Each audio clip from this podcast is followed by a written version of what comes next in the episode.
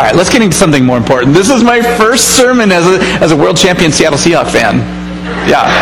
I've been saying that about everything. Like last Monday, I was like, this is my first breakfast with the Seattle, you know, Seattle Seahawks are Super Bowl champions. Um, if I say the words Seattle Seahawks, what comes to your mind? Twelfth man. Beast mode. Anything else? Skittles? Yeah. Hard work and focus. Love it. Okay.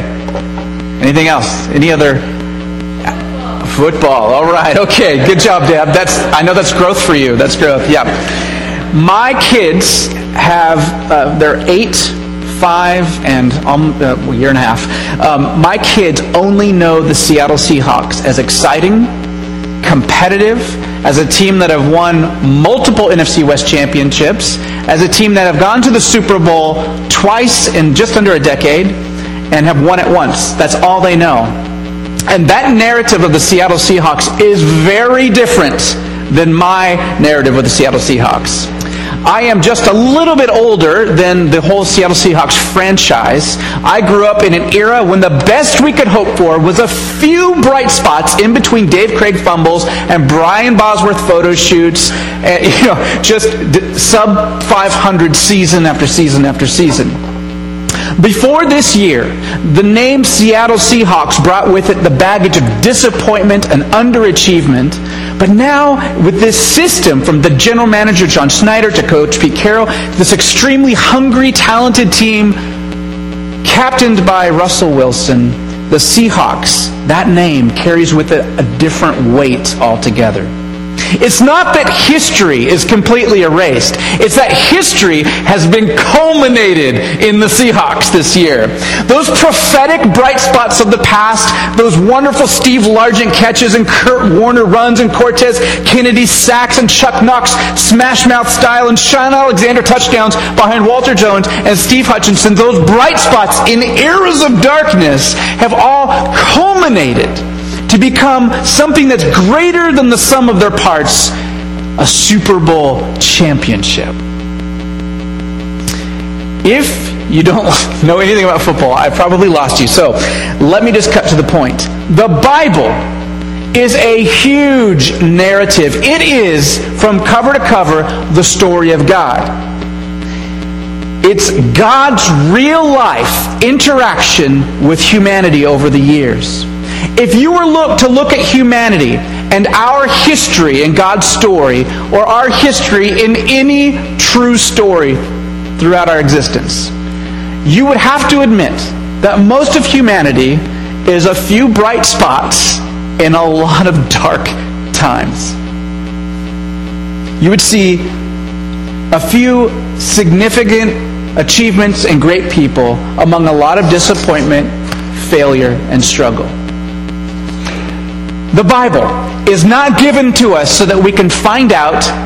Let me restate that. The Bible is not primarily given to us so that we can find out how we're supposed to act or because of the great examples of how to be a human that it provides. The Bible is God's revelation about who He is and about how we are invited to respond to who He is. The culmination of the Bible, all of those stories, is fulfilled in Jesus. Jesus is the Seattle Seahawks Super Bowl championship of the Bible. Amen?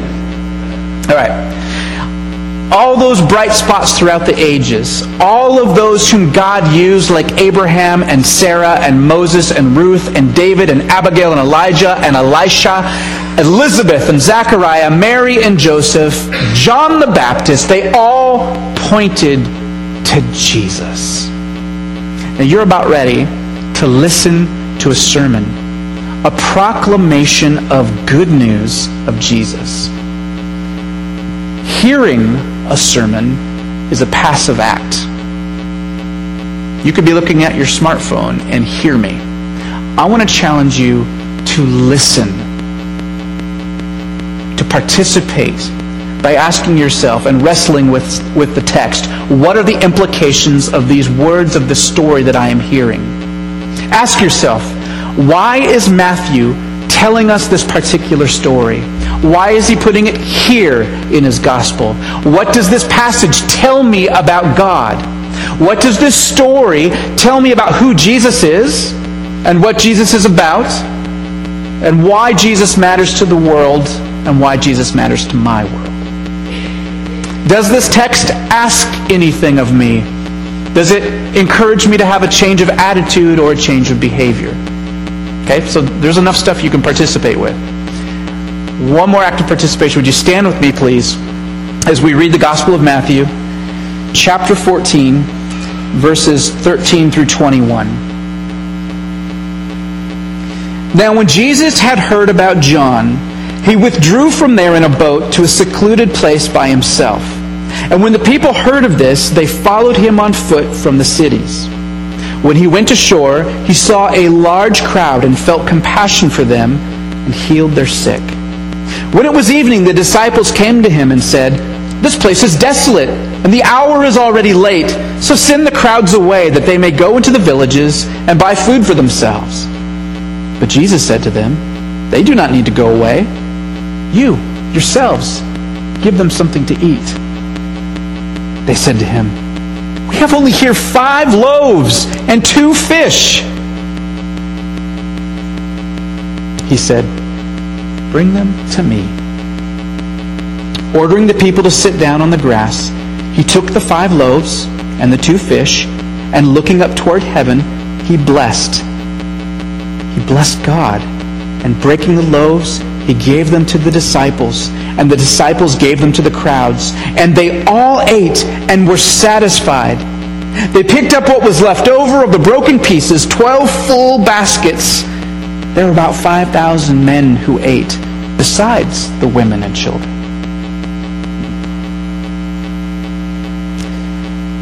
Holy Spirit, I pray that you would open up your word to us. Open up our minds and our hearts to receive the message that you have for us. We thank you that your word is living and active, and that though this story may be familiar, I pray that it would have its desired effect today. Amen. You may be seated. The story of the feeding of the 5,000 is one of the most popular in all the Bible. It is in nearly every children's Bible I've ever seen, which, you know, those usually pare down all the stories, so it makes the cut of the children's Bible. It's a Sunday school favorite to teach. It's also the only miracle story in, of Jesus that is in all four of the Gospels. That tells me it was important enough for four different gospel writers writing to four different audiences to include it in all four of their gospel accounts. What is it about the story? My hunch as to why this story is so popular amongst early Christians is that it so powerfully portrays who Jesus is. Now, what I want to ask you to do is give me a few minutes of just plain teaching before I'm going to start preaching all right? Because there's a little bit of background here. We just need to we need to get through that would have been kind of obvious to first century people. So first, let's remember that Matthew, one of Jesus' disciples, wrote this gospel account of Jesus to communicate the good news of Jesus. And he was communicating that good news of Jesus to his fellow Jewish countrymen in first century Palestine. Okay, that's kind of our setting. And throughout the whole book of Matthew, he's trying to show how Jesus fulfills this national longing for a rescuer to come rescue Israel. So in first century Palestine, there's a collection of different ideas drawn from Scripture as to what this rescuer was going to be like and look like and the kinds of ways you would know if he was even there. So one example would be the, the book of Deuteronomy, chapter 18, 15. This is Moses speaking. The Lord your God will raise up for you a prophet like me among you, from your countrymen, and you shall listen to him. So, as the people in Israel in the first century were in exile under Roman rule, they were waiting for a prophet like Moses to step up and lead them. And as we've been working through Matthew over the past year or so, I've been pointing out different ways that Jesus is acting kind of like Moses, but better? Like Moses takes the people out into the wilderness and they disobey God and grumble, and none of that generation gets into the promised land. It's the next generation, right? Well, what happens as soon as Jesus is baptized? He goes out into the wilderness for 40 days, and there he resists temptation. He remains obedient to God. He does what Moses and the Israelites could not do. Ready for a tongue twister? I don't know why I wrote it this way. One of the most memorable moments in Moses' ministry was how he, leading thousands of Israelites in the wilderness, prayed to God for all these starving people, and God rained manna and quail from heaven to feed them. And this is one of the stories of Moses, one of the most, most famous. Now, fast forward to Jesus. The crowds have already wondered a time or two could this really be the prophet, the one, the one like Moses? And there in the midst of over 5,000 people, Jesus feeds every single person with leftovers so that there's 12 baskets left over after they're all fed and full. 12 baskets, maybe for the 12 tribes of Israel. The question Matthew wants us as his listeners to wrestle with is Who is Jesus?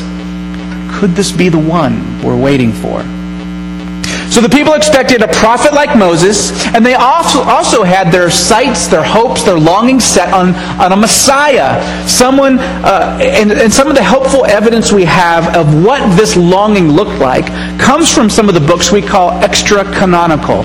And so these are books that were written by uh, early Jewish people and early Christian people that didn't make it into what we call the Bible, in the, the Protestant Bible, and it didn't make it into the Jewish Bible either. Uh, one of these books is Second Baruch. You ever heard of Second Baruch? It's a Syriac text. It's from the first century AD. And actually, it was written by Orthodox Jewish people who were trying to write an apologetic against Christianity. And actually, what it does is support some of the claims of Christianity because one of the things that they uh, write in the second Baruch book is that the general longing, the sense of, some, uh, of what people were looking for in a Messiah, was someone who, like Moses, would feed the multitudes bread. Isn't that interesting? What does it mean then that Jesus fed the masses with five loaves and two fish? Could this be the one. So we have an expectation of a prophet like Moses and a Messiah who ushers in the new age with a miraculous feeding. And third, of course, and most obvious in Matthew's gospel, is the longing and the waiting for a king who would rule from the line of David. From the very first chapter, Matthew goes to great lengths to show that Jesus' lineage is connected to David. But one of the interesting things about the Davidic promises is that it, he, it, God promised to send a shepherd from the line of David who would shepherd the flock and feed the people. In chapter 9, we've already seen Jesus feel compassion for the people because they are harassed and dispirited like sheep without a shepherd. In John's Gospel, Jesus clearly says, I am the good shepherd. And in Psalm 72, among others, a king from David's line is expected to feed the people. In fact, in John's version of the story, after Jesus feeds the 5,000, the people immediately try and make him king. They're starting to recognize that's what the Davidic king is supposed to do, He's supposed to feed the people. So here's Jesus in the wilderness like Moses with a crowd of thousands following him, and he's able to feed them all to fullness with 12 baskets left over by multiplying two or five loaves and two fish. In this one act of power, Jesus is fulfilling the expectations for a prophet like Moses, a Messiah, and the ideal Davidic king. Is it any wonder that this story makes it in all four Gospels? Could he be the one? All right. Well, there's something more that I want to point out about these stories. And this is where I want to transition from just teaching you some of the background to actually preaching good news. Jesus is doing more than just fulfilling these expectations, He is exceeding them All of Israel's history is culminating in Jesus at this point. So to tie in from my introduction earlier, if Moses is like Steve Largent and Elisha like Cortez Kennedy and David like Walter Jones and these messianic expectations are like Shaun Alexander and the other bright spots during dark times, Jesus is the Super Bowl champion Seahawks. He is everything coming together. Moses was in that wilderness, and when the people were grumbling and hungry, what did he do? He prayed to the Father that the Father would do something, and then the Father says, Okay, I'm going to provide food, I'm going to provide manna. Moses doesn't provide the food, God provides the food. And yet, here Jesus does not ask the Father for help in providing this food. He takes what little is given, and he blesses the Father, thanking him for the gift. He breaks it, he gives it, and it's more than enough. Prophets don't multiply food and make more food without the help of God. Messiahs don't do that. Davidic kings don't do that. Who is it in all of biblical history that can take the molecules of bread and fish and multiply them into more? Who is it in all the Bible that can take nothing and make it more? Who is it that created the universe out of nothing? God, Yahweh Himself. That's the only person in Scripture who does those things in His own power. And now we're getting somewhere. Thanks for sticking with me through all the parts of the story that first century hearers would have just gotten. Okay, because that's the background. That's how awesome the story is. That's why it's in all four Gospels. That's why it's so powerful. Why the people in John's Gospel, why they wanted to make him king instantly. Only God does things like this.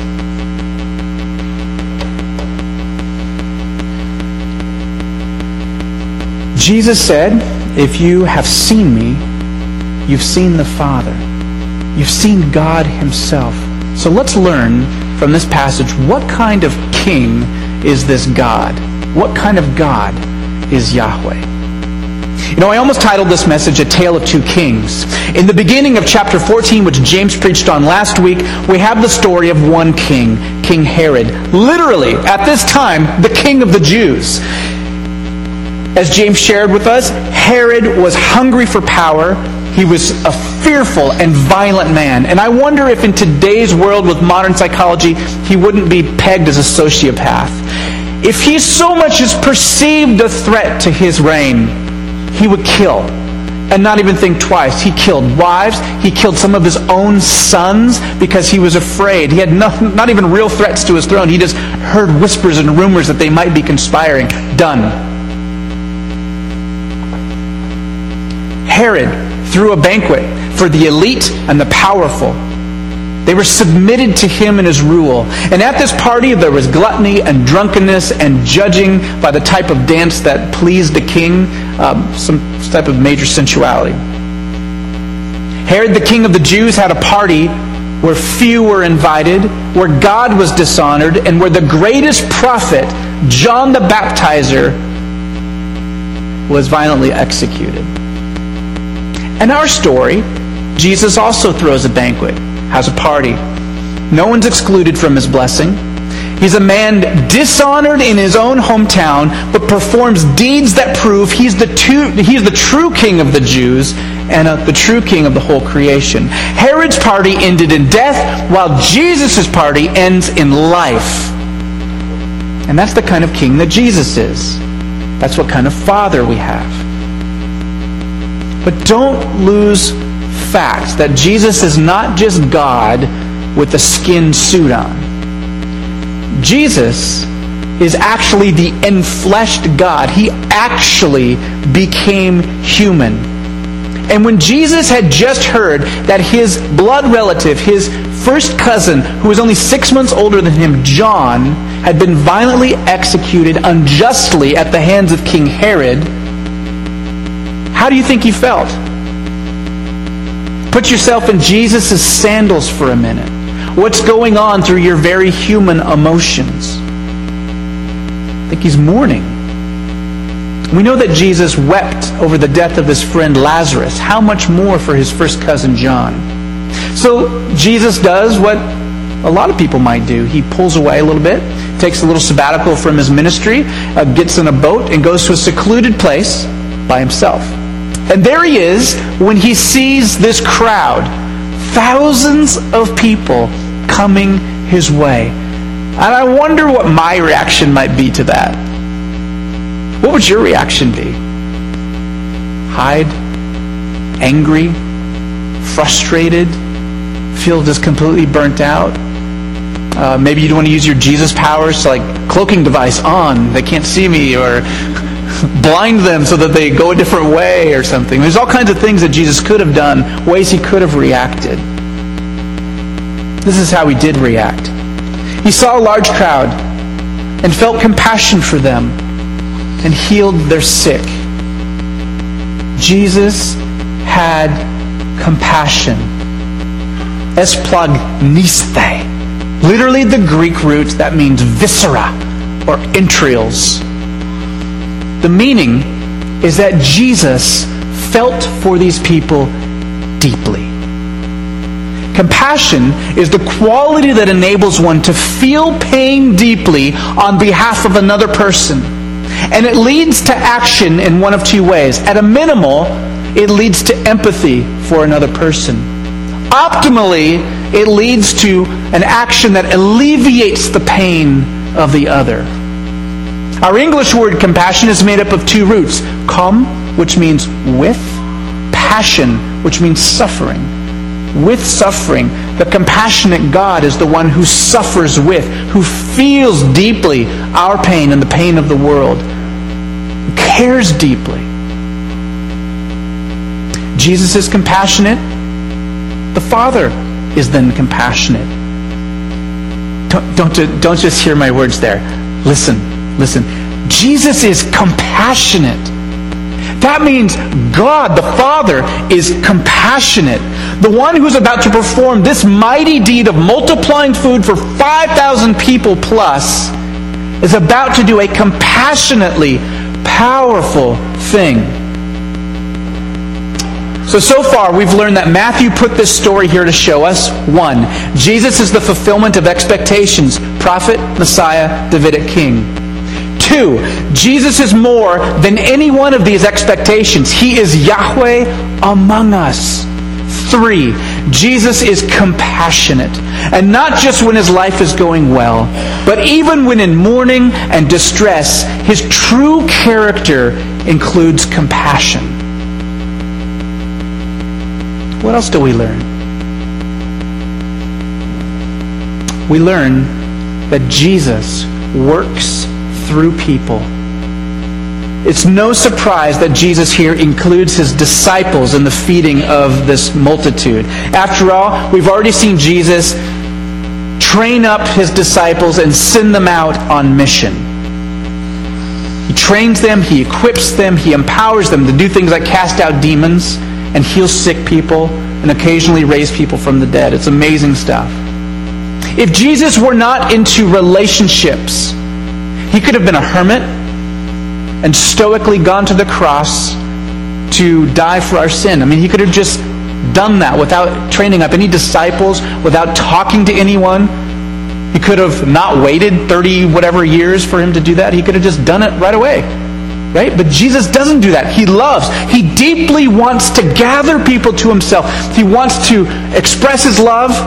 He wants to gather a new people. He wants to gather disciples. He wants to gather the church, big C, of which we're part of a, a small expression of that. Think of it this way there are way more efficient ways that Jesus could have fed this multitude, isn't there? Couldn't he have said, um, okay, I'm going to wave my hands and they won't feel hunger anymore. Right? So, so my teachers, he could have done that. He could have um, said, okay, everyone sit down. Crisscross applesauce. I do have small children. And uh, put your hands out and close your eyes. Okay, open them. And there could have been like tons of food right there in their hands. He could have said, uh, check your neighbor's coat pocket. And, you know, they're, he could have said, Nancy, Check the seat in front of you underneath where Jeff is sitting there. Oh. And bam, cinnamon swirl bread from Haggen. Uh, That's pretty fresh. You can snack on that. So there's all kinds of there's all kinds of ways that Jesus could have d- met the needs of these people, right? They're all, and it didn't have to include anybody. It would have probably been more efficient if it didn't include anybody. But instead, he works through people, through regular people, through people of different backgrounds and different occupations and much different personalities. The only thing that Jesus requires is faith, and that's just a fancy religious way of saying trust. And just to give you a picture of how much faith, how much trust uh, this particular situation would have taken, consider this. The scriptures say that there were 5,000 men not including the women and children. So let's just say conservatively there were six to 7,000 mouths to feed altogether. And consider that without preservatives, most people cooked bread in the morning and consumed it that day. They didn't usually save bread overnight except for the night before the Sabbath when you couldn't work on the Sabbath, right? So there you go. In the story, these people have no food. The hour is late, meaning that they're not baking bread right now in the towns anyway. It's already past that hour. And besides, they're in the wilderness, not even in a town. And don't forget that this is a massive sized crowd in those days. You know, we hear of parades of 700,000 Seahawk fans in Seattle. I mean, this is just astronomical. This, that, that amount of people to this people in this day uh, is not even fathomable. Most of us in Bellingham, live here because it's kind of slower pace, right? It's, it's a small town, 85,000 people. Um, but in first century Palestine, the average Capernaum, Bethsaida, these little towns, at most had 2,000 to 3,000 inhabitants. So what we're talking about here is a crowd that is many towns worth of population right? So it's not like you could just send them over to one little town and they would even have enough food for a, a crowd this size. It's an overwhelming amount of mouths to feed. Now, the disciples are probably hungry and tired and irritable. And the reason I make that assumption is because that's how I get when I'm tired and hungry. And I also make this assumption because they don't even use politeness when they address their Lord. They say, Send these people away so that they may go buy something to eat, knowing full well that there's probably little available to buy in the first place at this time of day. They're just ticked. They're hungry. They're tired. Like, what is this incompetent Jesus doing out here? And Jesus, the compassionate one, who works through his disciples, says famously, You give them something to eat. And there's something fun in the Greek grammar there that really impacts the you. It's almost like saying you twice. So it's like you, you yourself give them something to eat. Or you, you literally give them something to eat. Basically, here's the meaning you, not me, give them something to eat. right? What kind of statement is that? Because they can't give the people something to eat. They don't have enough. They, they don't. They have five loaves and two fish. Mark's gospel points out that they don't have enough money, and that's kind of the issue in Mark's gospel. Common sense points out that even if they had money, it wouldn't have done them much good anyway because there's too many for a, a, a couple towns, and the towns were done cooking bread for the day. John's gospel points out that Jesus was trying to test his disciples, and Matthew's gospel points out that the disciples were aware that they didn't have enough. They immediately say, We've only got five loaves and two fish. And I think that that's the point of Jesus' command. You yourself give them something to eat. It is a command that they cannot fulfill without Jesus. This is the story of our lives, by the way. You cannot be sitting here alive without Jesus. I think we tend to think we need Jesus for the big things, the big challenges in life. But what we need to remember is that we need Jesus for everything. It's because he's willing you to be alive right now that you're alive right now. Praise God. Right? This, this type of attitude should foster a, an attitude of thanksgiving. We need Jesus for everything. He is the source of life.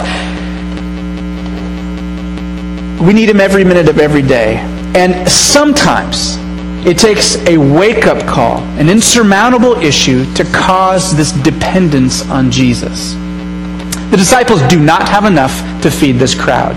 They barely had enough to feed themselves. And actually, we learn in John's gospel that a kid has this food, so it's not even the disciples' food. They'd be kind of jerks to eat it themselves anyway, right? So they don't have enough, but with Jesus, they have more than enough. Julia Creech, I'm going to pick on you just a little bit. Julia Creech didn't think she had enough either. I remember meeting Julia and her family at Bellingham Covenant Church several years ago. They stood out to me because they usually brought their beautiful golden retriever uh, assistant dog with them to worship. They were training uh, this wonderful dog to minister to children with special needs.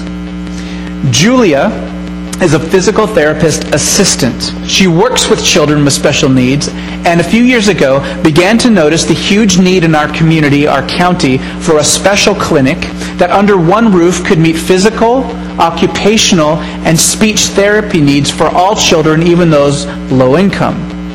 In Julia's field, she technically needs to work under the authority of a licensed physical therapist. She has no training in nonprofit management She's a self described, behind the scenes type of person. To put it bluntly, Julia didn't have enough money or training or authority or education or time to pull this off. And yet she did have two things. One is that she had compassion.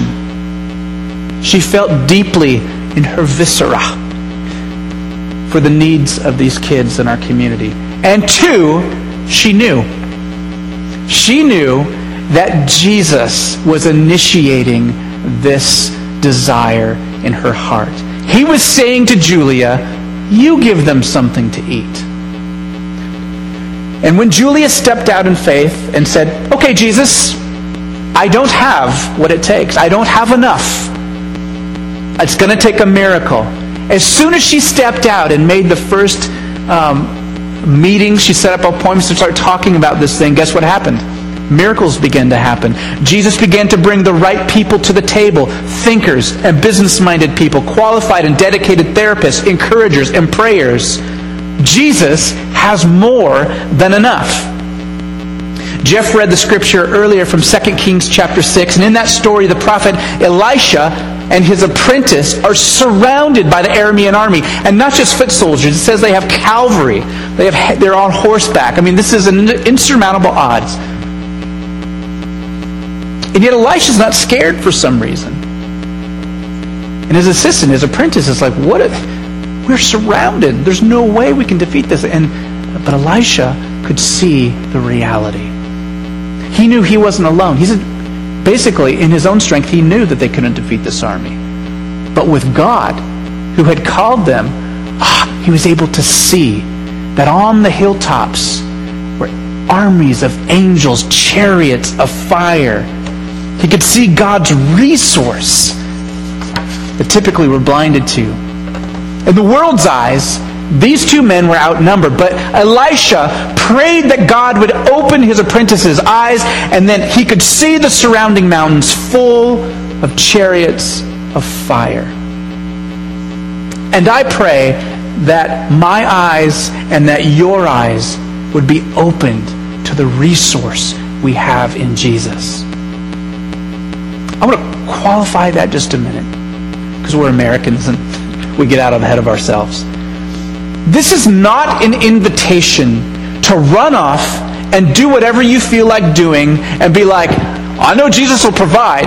It's not an invitation to go start whatever ministry you feel like doing and then say, and by the way, Jesus, bless that. I'm already going to do it.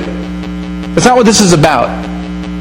This is an invitation to trust Jesus. You don't have enough. I don't have enough. But with Jesus, we have more than enough. In John 15, it says that Jesus is the vine. You and I are the branches. Jesus does not say, Church, go bear fruit on your own. Jesus says, Abide in me, and then He will do the work of bearing the fruit. It's when we're connected to Jesus relationally that we can hear him calling. And when he calls us, he calls us into areas that we're inadequate. And then, then we get to put our weight, our trust on his abundant grace. Jesus is more than enough. So I wonder, I wonder what Jesus may be calling you to lately. Maybe some time ago and you've learned to stuff it and push it away because you thought, I, that's crazy. I can't do that. I don't have what it takes. But I don't want to make that sacrifice. What has Jesus laid on your heart that maybe you've said, no, that's impossible? The good news of this message is Jesus is more than enough for you. I also want to present this possibility that maybe Jesus isn't calling you to anything new right now. In fact, he's already called every one of us to do some pretty incredible things like love God and our neighbors as ourselves, right? That's some amazing things. He's called us to reflect his goodness and his compassion and his love and his purity and his truth in the places where we work, in the places we call home, amongst our family members and our friends and in our civic responsibilities. That is a big calling. Are you abiding in Him in those regular areas of life, those things we call regular?